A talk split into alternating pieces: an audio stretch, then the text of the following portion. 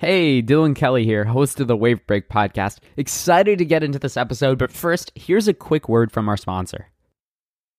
This episode of the Wave Break podcast is brought to you by Klaviyo, the growth marketing platform most recommended by other business leaders. Listen, in uncertain times, you need to be supporting your community and growing relationships with your customers. It's going to be appreciated, it's going to be remembered, it's going to be shared. And in good times and bad, this type of communication that's open and empathetic with your customers is key. This is a key theme that we've been talking about at Wave Break. I've been preaching this on the podcast. And when you're communicating with your customers in this way, the best way to do this is with email. It is and always will be one of the best channels for delivering communication like this. And what I love about Klaviyo is that email is one of its core offerings. And their personalization that you can do inside Klaviyo is just, it can't be beat. And when you leverage that personalization driven by a 360 degree view of the customer, these emails are going to feel more relevant and they're going to drive even stronger relationships. And Klaviyo gets it. They're not just, you know, some company. They understand how challenging it is right now for every entrepreneur. You know, it was hard to get your business off the ground and navigating these times is even harder. And if you're feeling overwhelmed with growing your business, know that you're not alone. Klaviyo is here to help you build relationships across any distance for your brand and create memorable and meaningful email marketing moments that last a lifetime. And that's how you build a successful e commerce brand. And this is why I love Klaviyo so much because they're on the same page with me and Wavebreak is like, we're not just about making more revenue. That's great. But what this is really about is an opportunity to create an amazing community with your customers. And the best way to do it is with email. And if you're not on Klaviyo, you got to get on Klaviyo. Visit klaviyo.com to schedule a free trial. That's K L A V IYO dot com.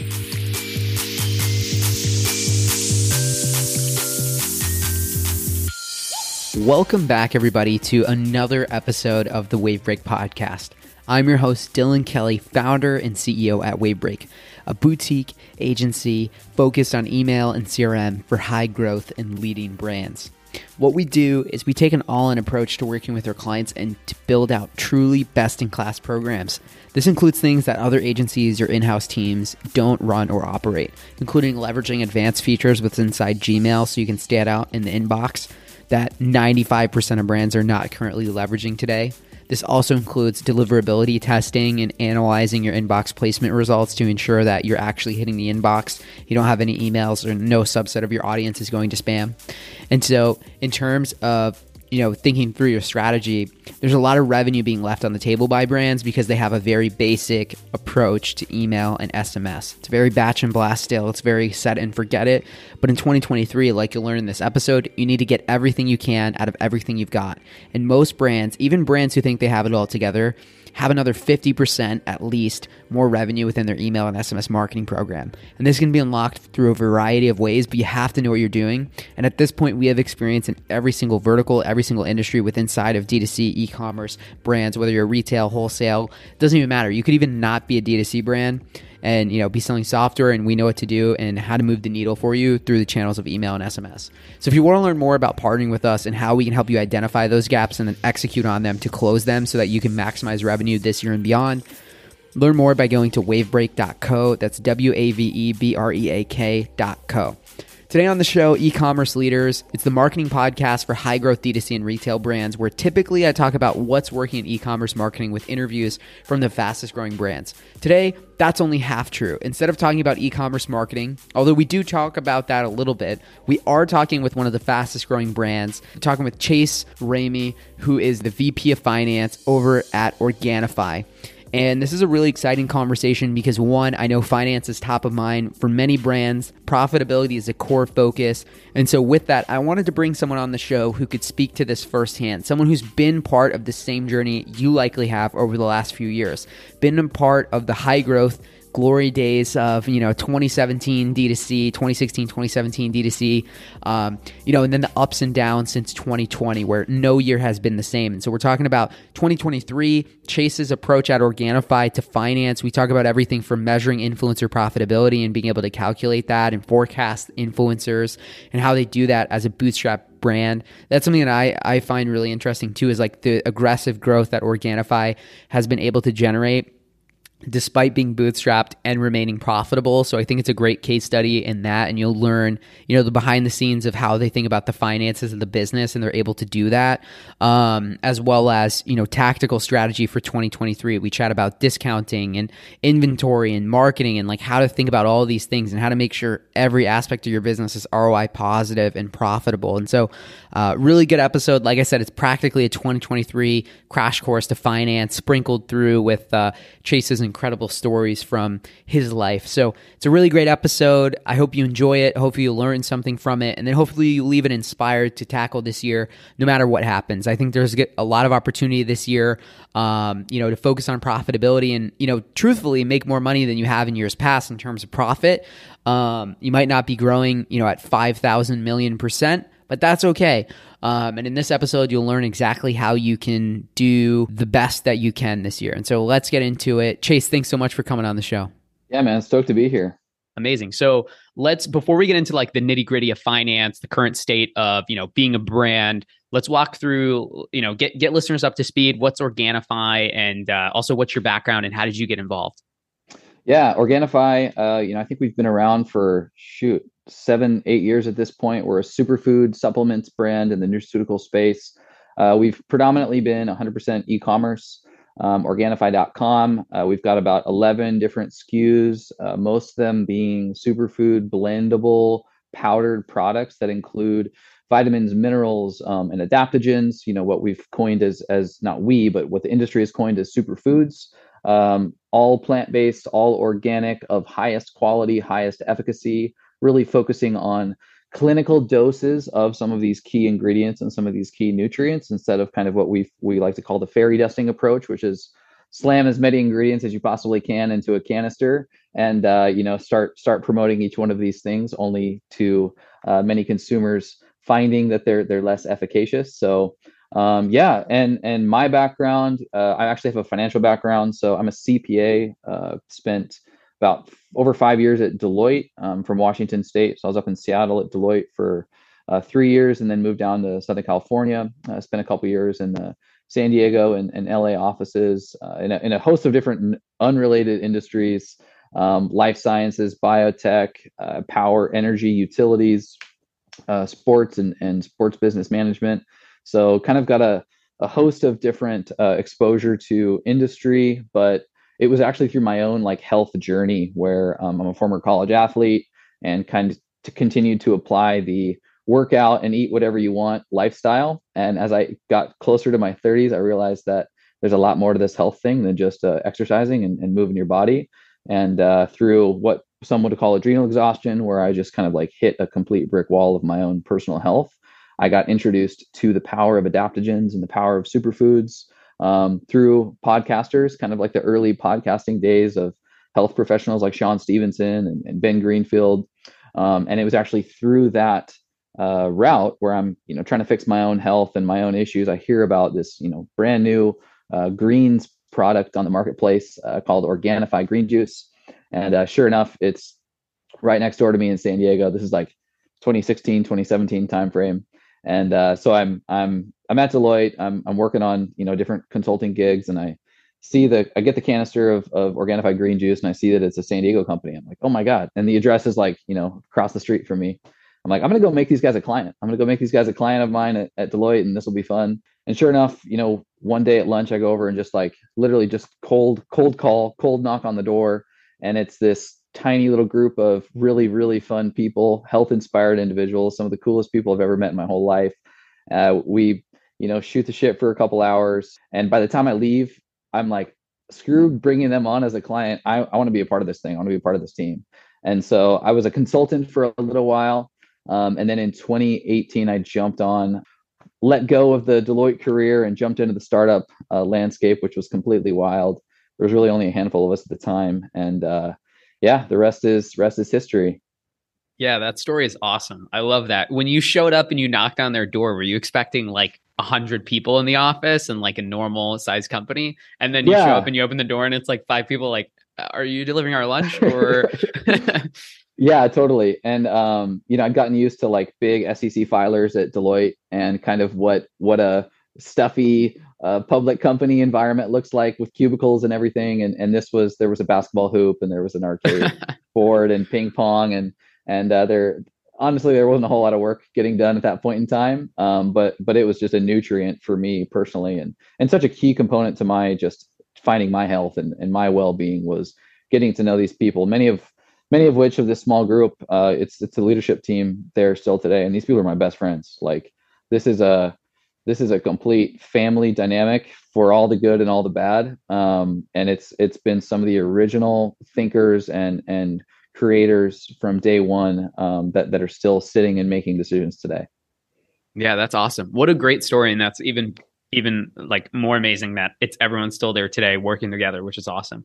Speaking of like where the brand is today um like where can you go and buy organifi products? I know you mentioned you expanded to i think you said 11 or 12 skus um now the brand has expanded beyond like organifi.com like just to just to kind of like set the frame of like you know there's a lot of moving parts of this business today um what does that look like yeah we're about 98% online um and that's spread across our website, Organifi.com. Uh, we have presence on Amazon. Um, and then we have, it's kind of underneath our website, but a huge partnerships channel for us. Uh, it does a, a, huge portion of our business, and that's what we define as uh, influencers, which is you know through social or through YouTube. Um, then we've got podcast partners. We have some newsletter deals, and then we have kind of your traditional affiliate. Mm-hmm. Outside of that, you can find us on uh, shelf at Vitamin Shoppe, and so we've we've had a long history with Vitamin Shoppe. Um, so you can find us locally at a, a host of different vitamin shops, uh, national. But um, yeah, I think that that essentially sums it up. Um, we are looking to expand retail. We have small retail locations, so you might find us at a local juice shop or like a chiropractor's clinic or something along those lines. Um, and that's a that's a channel that we we strategically grow when it makes sense. Um, but it's pretty small all in all as it compares to the to the other online channels. Got it. Yeah, and that makes a lot of sense. Tell me about the the partnerships. You mentioned you have a few different components to that program. Is that like the majority of where like your strategy um, is that the majority of what your strategy is focused on? And like what does that partnership strategy i find the word partner interesting versus you know influencer or ugc or you know whatever yeah. the word of the week is to describe that. But uh, yeah would love to chat more about that. Yeah i'll back up a little bit. And, and we uh, kind of the origin story of organifi our founder drew Canole, um, back in the early 2010s jumped on this thing called youtube and facebook which was pretty pretty new at the time. And um, filmed himself juicing and he lost 40 pounds by juicing kind of at the height of the juicing craze um, he then pivoted that whole concept into a physical product uh, brought a small team of us around him to kind of get this thing kicked off and we built our business on essentially an influencer model um, to then be supported and scaled through digital and social advertising on Google, uh, YouTube, Facebook, Instagram. And so that's kind of in the in the mid 2010s, late 2010s, really took the brand uh, to you know skyrocketing, right? Like these were frothy times when it comes to Facebook and Google advertising, um, and and with our reputation in the space, uh, really an early adopter of the kind of the, the greens um, idea as a product, uh, really had a ton of success all that being said during this time frame knowing well that this influencer model really really worked and supported our type of product mind you our product is a host of ingredients that you've probably never heard of. They're long form words that have health benefits that take more than a, a five words to explain. You know these are these are longer form in nature. And we knew that by marketing this product through individuals who have long form content and platforms that allow long form uh, we would have much more efficacy uh, as far as moving the product, as far as getting the product uh, to be understood, to be ex- uh, what expectations we can articulate. And so we've always had a really strong ability to find niches in the marketplace as it pertains to other individuals like Drew, our founder, who are going to be able to embody what this product is all about, what our products are about, what an Organifi lifestyle is all about, be able to speak to it and, and, in many cases they themselves are using this consistently as a part of their health protocol and so even from early on when we seemingly didn't need the podcaster relationships that we had the social media influencer relationships that we had because of the digital and social um, uh, ad space that we were in we always really found a beautiful place in the in the kind of partnerships landscape to to work with content creators and essentially have them as, and as an extension of our brand and our products. And so to this day, despite kind of the roller coaster ride that it has been on on the Facebooks of the world and the Googles of the world when it comes to paid ads, we've really kept and maintained a healthy nutrient to our business in the form of our relationships with content creators. And it really is a partnership, right? We're we're a lot of times getting as much feedback as they are receiving from us as it pertains to you know what we can do better in, in a collaboration and uh, we've fortunately you know a lot of times if you jump into this space now and you're working with influencers. You're running through an agency. You're running through a very templated um, a very specific sort of criteria as it pertains to sponsorships or commissions.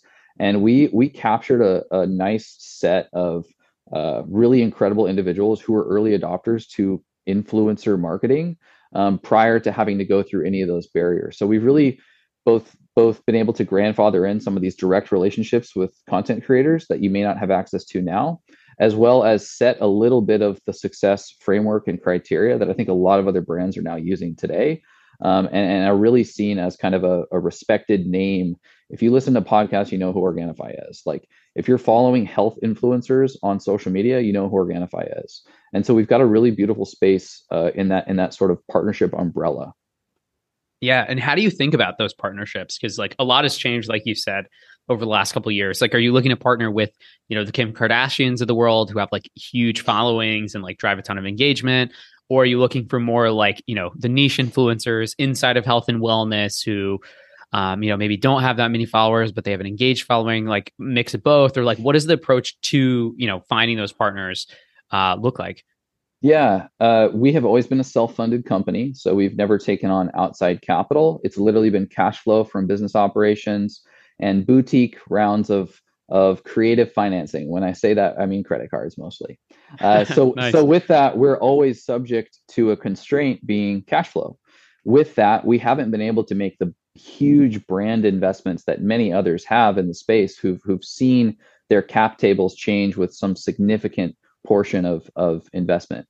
So with that, we always are are we would love to entertain the Kim Kardashians of the world. Kim, if you're listening, you know, hit us up. We're, we're very we're very interested. Um, that being said, we've got to be precise and we've got to be very strategic let's if we don't see return in 30 60 90 days it's something that we just can't invest in even if it is something that might be able to roi nine months down the road 12 months down the road a year and a half down the road so we have to be very specific and, we have a really incredible partnerships team at this point you know after having done it kind of ourselves as a smaller team for so long um, that that are very attuned to uh, the types of influencers that are going to be successful for us you know these are people who are um, preaching, advocating, embodying, and living a healthy lifestyle, a holistic lifestyle.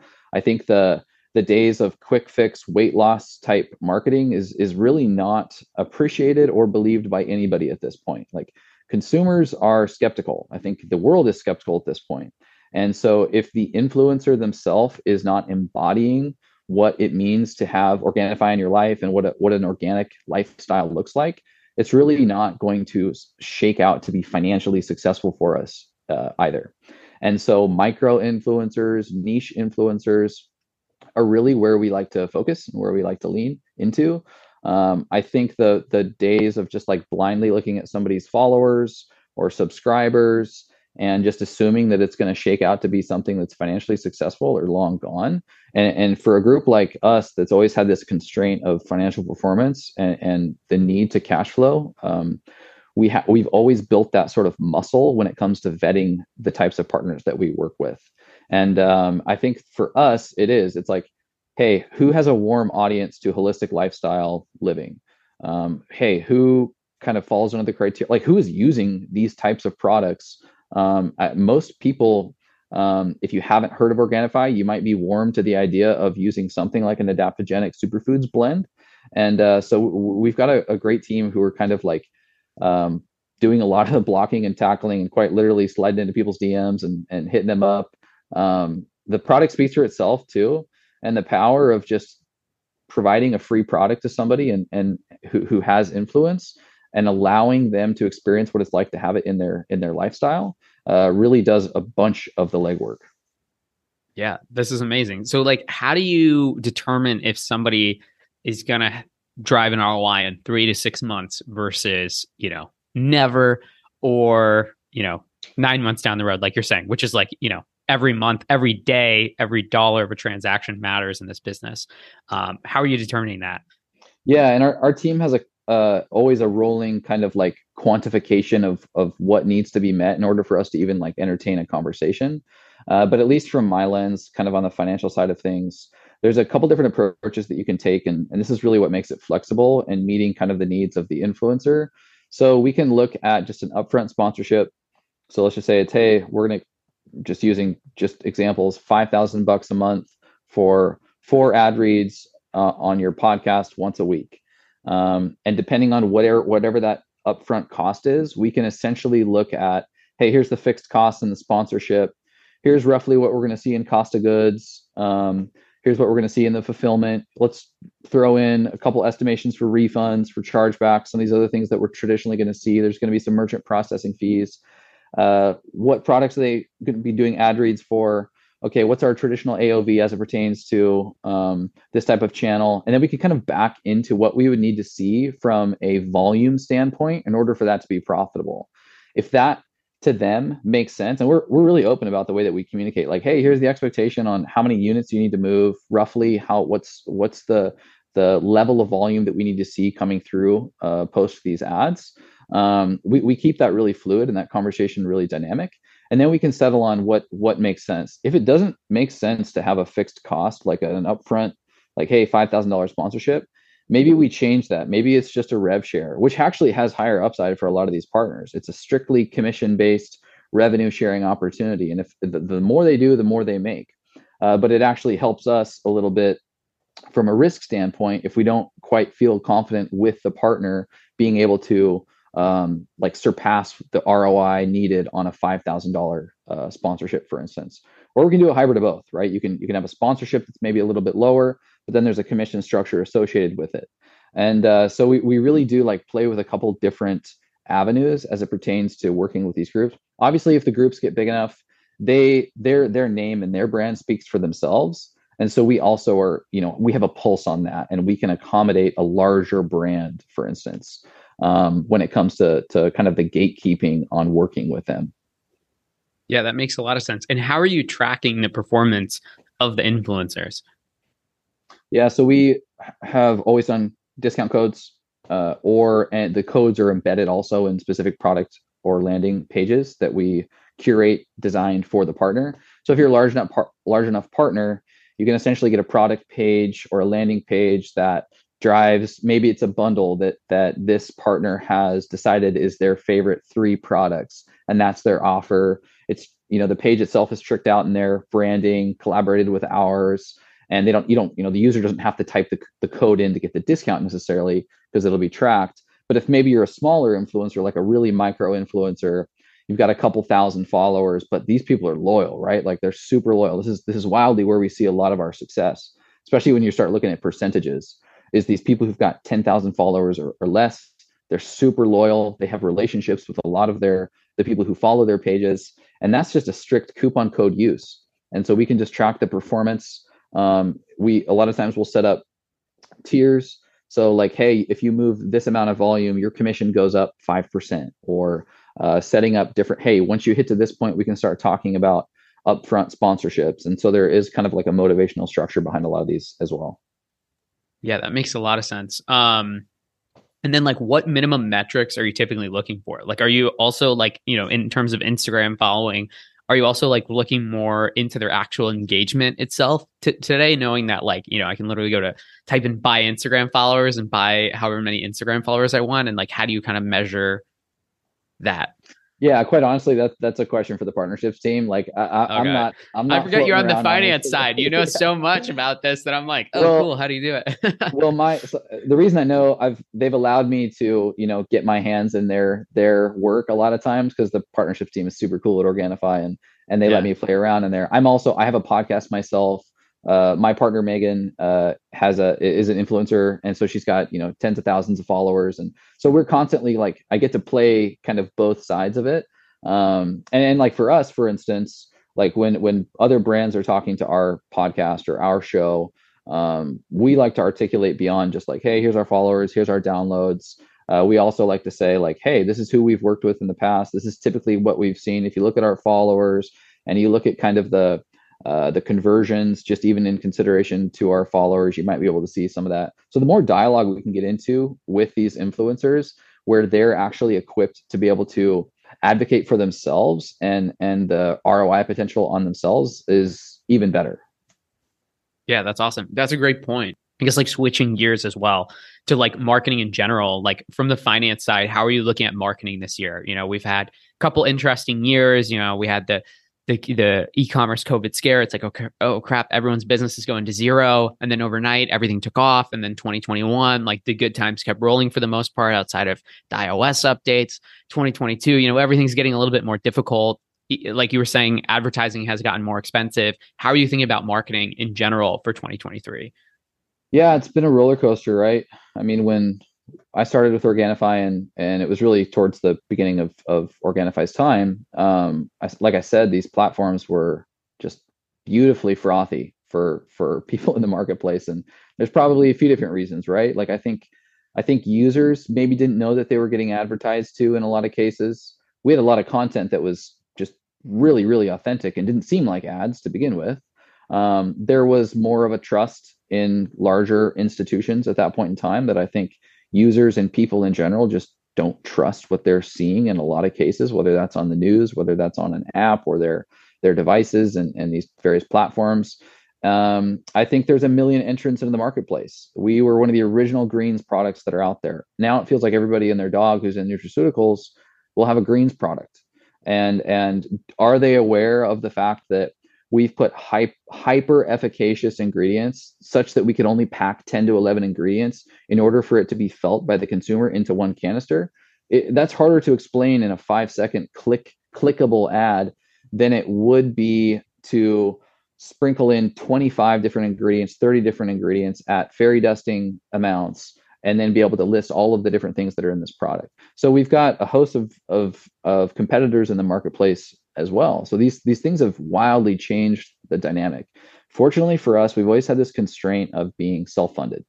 And while I wish we had more of an ability to invest in brand and brand building, which means it may not pay off tomorrow, a month from now, six months from now, a year from now, a year and a half from now, um, we haven't had the fortune, like the fortune of being able to build that level of brand into uh, Organifi.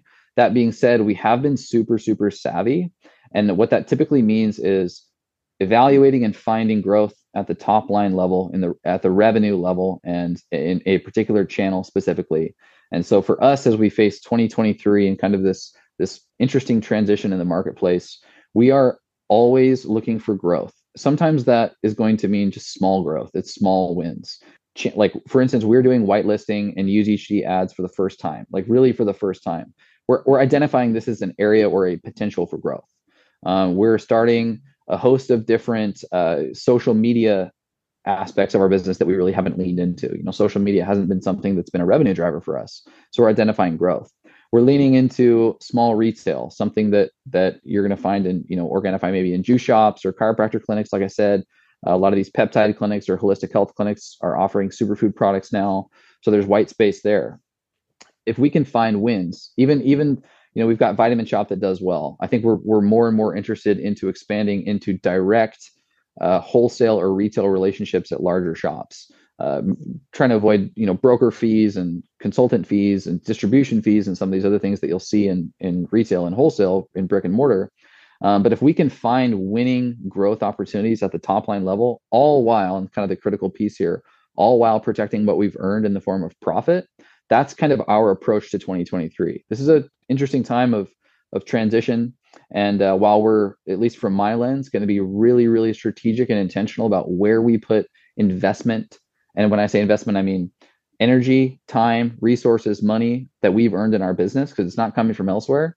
Uh, where we invest is going to be more critical than ever because yes, it has to be something that has growth potential, but if it isn't protecting what we've earned in the form of profit, like on a monthly, quarterly, basis, it can't be something we lean super hard into in 2023.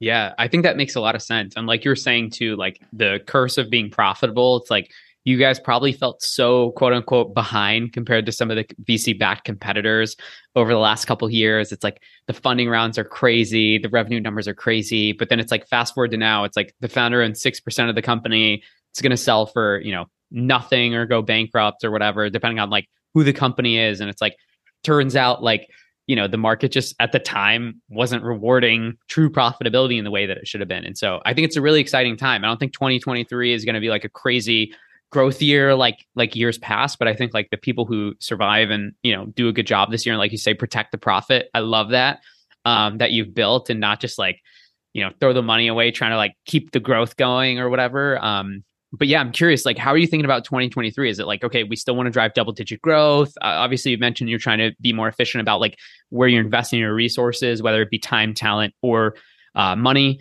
uh, how are you thinking about this year like projections wise yeah, it's going to be a. We're definitely anticipating growth year over year. Um, is it going to be you know skyrocketing? Let's hope so. Like like that's, that's, that's one, I like that. One, like in in ecom and in D2C and and when you have a digital ads brand that's kind of been been built on that platform, you always have the potential of going viral. And right. so like let's hold on and fingers crossed that something you know totally blows up, right? Yeah. Um, that being said, like it's it's conservative expected growth, really healthy growth that will be indicative of legitimate business decisions that are that are made uh, for the long term. Like I think I think the era of and it's probably the case of of going viral where something can go viral, but it, it's less indicative of how mature the business really is and does the business actually have the infrastructure to support that trajectory so i think right. in, a, in a lot of cases and, and a bunch of other companies in the space you saw them sort of pop off from a from a revenue standpoint but lacked sort of the trailing infrastructure as it pertains to the back end of the business to be able to su- support and scale growth into the future and so that's where you've seen a lot of these sort of roller coaster rides uh, with with d2c brands i think for us like you were mentioning we've had pain points along the way being a self-funded business we've had constraints along the way that have put the mirror up right in front of us to show where we had infrastructural gaps that we had to patch before we could go even further. And this was happening before kind of the macro economic landscape of the industry was starting to change and shift. So I think we're really set up infrastructurally to be able to support top line growth and actually have it be indicative of a, of a group of an organization that is as mature as the growth is suggesting. Yeah, I think that's so true. I mean, brands are kind of back to being brands because it's like for the longest time, it's like, you know, it took a long time to build a law to build a big brand in a large company. You look like the traditional, you know, fashion brands of like back in the day, you know, built over decade after decade to become what it is today. And that's like, oh, well, with D2C, it's like the thesis was, oh, well, we can internetify it. I yeah. just invented that word. We can internetify no it. It's a SaaS company. Let's scale it. But yeah, like you're saying, it's like, it's one thing to scale really fast, but it's, you know, it's like as quickly as these brands were quote unquote built, it's like if you didn't have a strong foundation, like you're saying, that really takes time to build and there is no shortcut, it's going to be you know it's tough or you're going to have to reset expectations versus you know the way you're looking at it which is awesome is it's like hey let's not count ourselves out. Like we've kind of actually been perfectly set up for this moment. We've run really strategically and now like you know when we have the the chance to sprint let's sprint instead of you know limping out or crawling out or not even making it out you know down the line. I love that. Yeah no doubt. What about how are you thinking about like um, discounting this year? Because like I know you know it's on a lot of retailers' minds over the last six months. Uh, you mentioned that's a key part of your strategy in order to track attribution of partnerships. But like, how in general are you thinking about discounting this year? And and, and what's I'm curious your take on it as the uh, you know financial brains of the business. Um, how how do you think about discounting in general? And then how are you approaching it this year? Yeah, the way that I look at it, kind of tactically, uh, from my lens, is we've got our paid media strategy for marketing our products, and that's uh, typically been like literally the largest bucket of expense in in our P&L. And discounting or coupon coding, uh, this can be everything from the partner codes that are used as well as our site-wide codes. Um, I think we have done a great job of ensuring that that strategy across omni-channel is consistent to where the codes that you're getting from partners, the offers that you have for being like a VIP member of Organifi are all going to be really cohesive and supportive of each other. So you don't have as much gaming of the discounting system. And so I think with that approach, we're actually looking at discounting almost as if it's a marketing spend, like it's like it's paid ad spend. And then it's just a toggle between promotions and paid media and which one essentially has the biggest reach and the biggest impact. You know, as we ride kind of the seasonality of the new year, people are taking on health commitments and things of that nature. We see less uh, of an effective marketing approach, like in paid ads, compared to just promotions where the invisible hand of the health marketplace is doing a lot of the pushing for you. And so as we we look to that this season that we're in right now, we see a lot of efficacy discounting. And so we, we might have a few more opportunities for people to creatively find savings on our website. Or you might hear a partner offer that you may not hear for the rest of the year as it pertains to a particular product or a particular bundle of products, um, because we do have this invisible hand of the health marketplace that that really does some of the lifting during this time of year. As that transitions, as that change, as we invest in new creative, um, you'll see more more of a paid media approach, less of the promotional opportunities through the form of discounting later in the year.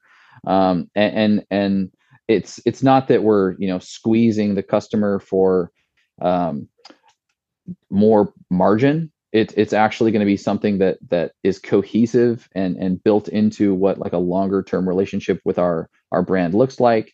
Um, I know discounting can be tough in the sense that it hurts margins but the way that we look at it with like marketing spend is that we we toggle both in a way that is like synchronized and cohesive across the entire P&L. Got it. And so in thinking about that, like you're if you if you know you're going to discount, you're going to like be more efficient on your media spend, for example. Yep. Yep. Got exactly. It that makes a lot of sense. And I know we're starting to like, you know, we're we're covering a lot of ground and we're moving really fast. I want to quickly transition to, you know, similar topics. So it's like, okay, we covered marketing, we covered discounting. Now together, like that means you're going to be selling through product. So how are you thinking about inventory this year when like, you know, previously you know, we haven't had a normal year in e-commerce since like you joined Organifi, like 2018, 2019. Um, and then I was like, try to keep as much inventory on hand as possible was kind of like what everyone was thinking. And now it's like, you know, we even see with like the publicly traded brands, like they have too much inventory on hand. So how yeah. are you guys trying to, uh, you know, plan for 2023, given, you know, it's a totally new game? Yeah, it's a very relevant conversation. Um, you know, when we really started taking off, uh, joined in 2017 as a contractor in 2018 my theory had always been optimize the cash conversion cycle. We're a young company. We're all self-funded. At the time we literally had no debt vehicles. And so it was operating on a tight cash conversion cycle. Let's keep inventory as low as possible. Let's get the best terms that we can from manufacturers suppliers. Um, let's let's optimize the ap turnover. Let's collect cash as soon as we possibly can let's get our credit card lines as as high as we can and play this sort of uh, roulette game across all of these vehicles to optimize our cash conversion cycle. And so with that, we kind of as a as an ethos to the way that uh, the financing of the business worked, is we held on to as as little inventory as possible. Um, we fortunately were able to uh, invest prior to the pandemic and some of the supply chain issues due to some of the terms and pricing that we were getting from ingredients uh, in, in our products, such that we had little to none uh, out of stocks or shortages during the pandemic and, and subsequent to that. And so we're still dealing with a, a healthy amount of inventory and haven't had those issues. Uh, big props to our manufacturers, suppliers, and uh, a lot of our supply chain and operations team who were able to do that. And uh, now we actually get, uh, you know, a lot of these a lot of these platforms where we've been able to use credit facilities to essentially um, pay for various marketing and or inventory are are now requiring cash or uh, removed the ability to pay through like credit card vehicles. And so we're really looking in, at evaluating how we can finance our business through the balance sheet, which is something we really haven't done in the past. Um, we've done like cash flow based lending and some of these other kind of like boutique lending options. So we're actually leaning into now what happens if we finance the business in the same way that we try to preserve the the products and the product cost of the business by building up inventory. And so really looking into what inventory financing could look like at the company, which could make it actually complementary of holding on to more inventory if we're getting quite literally financed through the form of our inventory finished goods balance um, on the balance sheet. And so prior to this, we really haven't looked at, at any sort of traditional lending structure where you use the assets on the balance sheet to finance your business. It's it's predominantly been credit card vehicles, boutique financing, um, cash flow lending, and now kind of looking at transitioning and what that could look like if we had more of a diverse um, financing element that included some of these things like inventory on the balance sheet, which would then suggest it's in our best interest to build the balance sheet up uh, from the in- inventory standpoint. And, yeah, and then it would and then it would shore up inventory should this market continue to be crazy from a supply chain standpoint. Yeah, that's really interesting. So, like, in terms of, I, I kind of want to rewind back to like that early stage too. Like, you're like, we want to operate on a tight cash conversion cycle, you know, going over everything from inventory to optimizing AP, which I think is like a really nice, like, one that, like, I feel like a lot of founder types would like not quite think about you know i'll just throw it on the amex and we'll figure figure it out. Um but um what about so like back then like how much inventory were you were you keeping on hand or like how often I, how did you think about inventory as like because you, you, the brand grew really fast throughout this mm-hmm. time period as well. It's not like it's like you know slow and steady growth per se. Um, so like how did you balance you know staying profitable while having enough inventory to support growth all at the same time you know of like keeping in mind everything yeah. and profitability well we had very aggressive projections and targets so that helped because uh, for what we were being all, all of us were asking of ourselves to do we also quite literally made it manifest by the amount of inventory that we purchased. And so I we, love we, that. I wouldn't suggest that to everybody, but at the time, uh, it was, hey, in order for us to hold ourselves accountable to the sales targets that we have, let's shore let's, let's shore up inventory. Let's lock in inventory to the degree that we're expecting ourselves to be in in nine months or twelve months. And um, that that was painful from a cash perspective, but, but, it was also one of these other uh, kind of like necessary constraints that we we gave ourselves um, at the business. We've we've had some really incredible relationships with our manufacturers too, um, that have gotten creative uh, as to how we can finance ourselves through some of those big cash outlays for inventory. Everything from you know flexible terms uh, to the types of ways that we can pay when those invoices become due. Uh, you know, I don't want to give all away the, the, the secrets all the secrets, but there's you know really creative ways that you can use various credit cards, credit card companies have relationships with merchant processors who have relationships with platforms that allow you to float. You can turn a 30 day credit card into a 90 or 120 day float through a couple other interchanges for very small fees that can extend your uh, obligations and can essentially optimize your cash conversion so that you're hopefully selling through your products that that you've paid for two and three and four times prior to having to pay for them if you can apply the correct uh, float and the, the correct mechanisms in between yeah that's awesome i love the idea of just like manifesting the sales through just like ordering the inventory. I don't know. I wouldn't I don't know if I'd suggest anybody do that in 2023, but hey, we were a bunch of young kids making yeah, our making our sales dreams come true. Yeah, don't tell any supplier that because then they're just gonna be the new sales pitch is just gonna be like, so, uh, you know, best case scenario, what revenue you guys do this year? That's perfect. So that's what you got to right. order to uh, to be successful. no, that's great. And so you you said like you guys would order. What did it sound like? Eight to nine months out.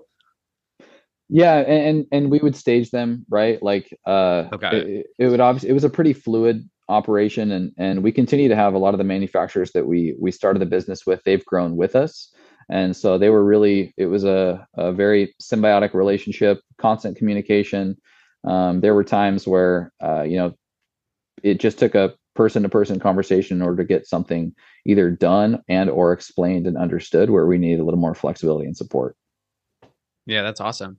I love that idea. I like you said i don't know if it's the best for today but i love that I, I love like the idea behind the idea when you guys are like all right we're gonna we're gonna make it happen because we have to. Um that's a great story. Yeah uh, i give i give our one of the co-founders jamel bedahar who was ceo for um a couple years i give him all the credit. He, he was a, a advocate for building your own constraints. And um you know if you build your own necessities at the business they'll they'll make it very clear on what you do and don't need to do and a lot of times those were financial constraints that made decision making quite easy because there was a clear way of success and there was a clear like uh, this is going to be a distraction. This isn't going to lead to the to the performance or the output that we need. And uh, building your own financial constraints like that is is a is a really healthy, I think, think that thing that all companies can do. And if you if you're muddying the waters on the back end with a host of different financing vehicles or funding vehicles, and you don't really have a clear delineation on what you're generating from business, like what your operating cash flows are that are driving from a profitable business operation, it's going to muddy the waters and you're going to be maybe missing some of the the pain that you should be feeling along the way. I like that. And then I also like the way that it just kind of really simplifies everything instead of trying to like, you know, go in a million different directions. It really right. the constraints also like make you really focus on you know on every aspect of the business which i think is like you know really important because like that's kind of the time that we're in right now in terms of you know there's a lot of constraint which isn't necessarily a bad thing and i like the way that you're looking at it with like there's still you know the potential for tons of upside and this is kind of what we've been waiting for as we start to wrap up here what else are you thinking about in terms of you know 2023 from your lens where it's like you know really unique in terms of like you're deep in the weeds of the marketing but at the same time you're overseeing all the financials of the business from end to end. But curious, like any other general thoughts that you have uh, before we wrap up here. Yeah, I'm I'm really interested in where health and wellness and where nutraceuticals supplements goes. Um, I'm someone who this is just a passion for me, and I'm really getting less interested in the, or, or I should say, I less believe the brands that just have like your white labeled green juice supplement that I think many people for a long time, including myself, would see something like Organifi on like a paid ad and be like, well, I saw Costco had a green juice for the Kirkland brand. I'm gonna go grab this product that's less, you know, 40 dollars less than than Organifi, and and it's it's the same. It's liquid salad, it's just powdered salad, and the more educated I become in health and wellness, which I think the entire world has had to through the pandemic, really put health, wellness, immunity at the forefront of their mind, I think they are starting to see and sense how much noise is in the health and wellness marketplace and, and the supplements space at large. And I'm really curious what the more intelligent and in tune consumer, as it pertains to their own health and wellness, will be asking for in the future. I think it'll exfoliate a lot of the fake fraudulent, if you will, like what many can know exists in the in the supplement space. These are the neon colored, like god awful pre workout brands, you know, that everybody in in the gym is using, and really starts to the see what sort of lives on for for long term sustainable health. And um, I'm really curious to see how this all shakes out because I do think it's coming where the legitimate brands that have really deep levels of efficacy exist. And uh, like I said, like the products speak for themselves in the long term.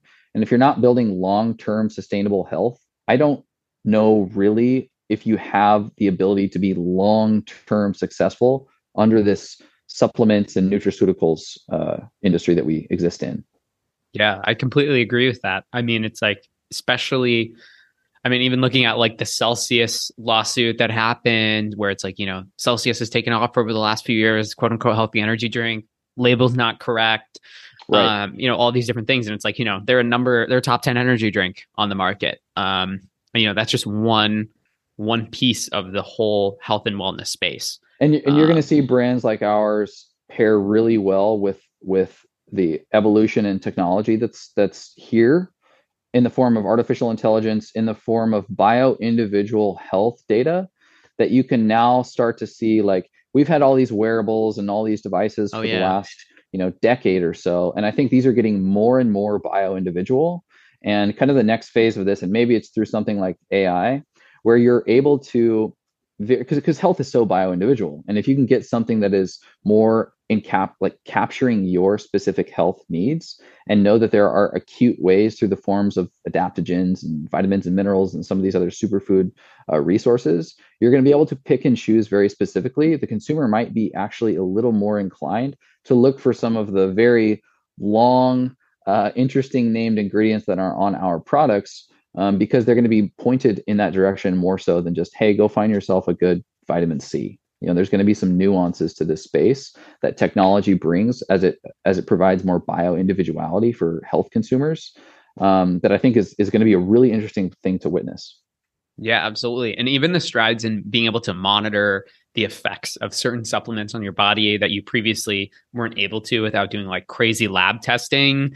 Yep. Um, you know, some of the different monitors and wearables that they have, you know, that like literally I don't even know how they do it, but you know, literally yeah. read the different levels of X, Y, or Z, whatever they're designed to measure within your body, which I know a lot of similar people I talk to in similar same industry but like different products like they're really excited because you know they're going up against the same thing competitors making claims that aren't true but you, you can't really prove it because you know it's like giving your dog vitamins like you don't really know if it's working but you also right. don't want to stop doing it but now like you're saying with ai and all these different technology that's that's becoming more and more accessible for even like 50 bucks to monitor uh, like i was saying xyz metric of your health you can actually see what's working uh, which is yep. really exciting for the people who are who are legit yeah, I mean, uh, you got these. You can pee on these sticks and get biofeedback immediately on an app as it pertains to vitamin and mineral levels.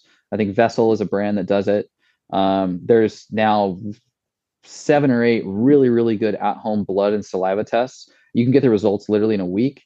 And for instance, Organifi Green Juice, which has ashwagandha, which is an adaptogen that supports a natural, healthy level of cortisol release. People get stressed; it's the stress hormone. Your stress is super high with cortisol you can get a saliva test that looks at your cortisol, get the feedback in a week. There is going to essentially be, hey, ashwagandha is the adaptogenic support that you're probably going to need for your cortisol. Here's the best list. Well, Organifi has a, a clinical dose of ashwagandha in their green juice. Like that's where we're hoping we can sort of bridge the gap with the technology space and and maybe even look towards some level of collaboration with some of those people who are in that space to come up with something that is really curated to the individual. That's really awesome and really exciting. I'm really excited to see how everything shakes out. The landscape of brands, the landscape of technology. We're at a really, really exciting time. Things are changing rapidly, but I think it's really exciting for the people who stick it out and make smart decisions like you talked about today. Well, I really appreciate you taking the time, Chase, to come on the show. Where can people go to learn more about yourself as well as Organifi? Yeah, um, Organifi.com. You'll have you'll be able to see all of our products. Uh, highly suggest my favorites uh, Organifi green juice, we just came out with a crisp apple flavor uh, made with Washington State apples. Like literally, uh, my hometown is supplying the uh, the apples for this product, which is so rad. And uh, Pure is my other favorite product. Then I use Organifi's chocolate protein all the time, so that would be my top three. And then um, my podcast is called the Medicin Podcast. Uh, it's it's actually this logo right here behind me. Intentionally, medicinal mushrooms is a passion. It totally saved my life in a million different ways. Uh, my partner Megan and I are hosts of that show, and we talk a lot about health, a lot about uh, health and wellness, supplements. But then we have kind of a wild relationship story ourselves. Childhood sweethearts. We got married uh, in our twenties. We got divorced. I took off to Southern California, and uh, we totally organically at Expo West, actually, uh, Natural Products at Expo West in 2019, run into each other after three years being divorced fall back in love over conversations around medicinal mushrooms and adaptogens. So totally separate topic, but uh, long story short, we uh, we podcast and and are totally just dorks about uh, adaptogens and holistic health. And so you can check us out, uh, themedicin.com. There's no E on the end of medicine. Um, and then the medicine podcast spelled the same way. Dude, your life is like amazing in terms of like fate. Like the way you just yeah, literally yeah. walk across the street to Organifi after you're trying the product and then that entire story. I don't even know where to start on that. I mean, holy crap, dude. You I don't know what what what gut you're following, but keep following that thing, man, because you yeah, just man. seem to be figuring it out. Thank you. Yeah, no, it's been it's been a beautiful journey, and uh, all those little little nudges, you got got to listen to them, right? Yeah. Well, can't re- wait to read your book in like 40, 50 years. uh, right. That's going to be really exciting to read. But um, yeah, thanks so much for coming on the show. I'll have to check out the podcast myself. Um, I think that's super fascinating. It'll be cool to see your, I mean, man, you're, you're, you're marketing, your finance, and at the same time, your, your health and wellness. So perfect intersection of everything for you here at Organifi. And thanks for sharing your knowledge and the way you're looking at this you know new era of commerce. And yeah thanks again for coming on the show. We'll link everything up down in the show notes below. Thanks for everyone for listening. And once again chase thanks for coming on the show. Thanks so much dylan. Thanks for listening to this episode of the Wavebreak podcast if you're not subscribed on itunes or spotify go hit that subscribe button so you don't miss out on future episodes and if you're not on our email list go sign up at wavebreak.co slash join You'll join other e commerce leaders at brands like Skims, Cartier, and Walmart, and thousands more, learning exactly what's working in e commerce right now. You won't want to miss it. Sign up at wavebreak.co slash join. It's free. Thanks so much for listening to this episode of the Wavebreak Podcast. I hope you have a wonderful day.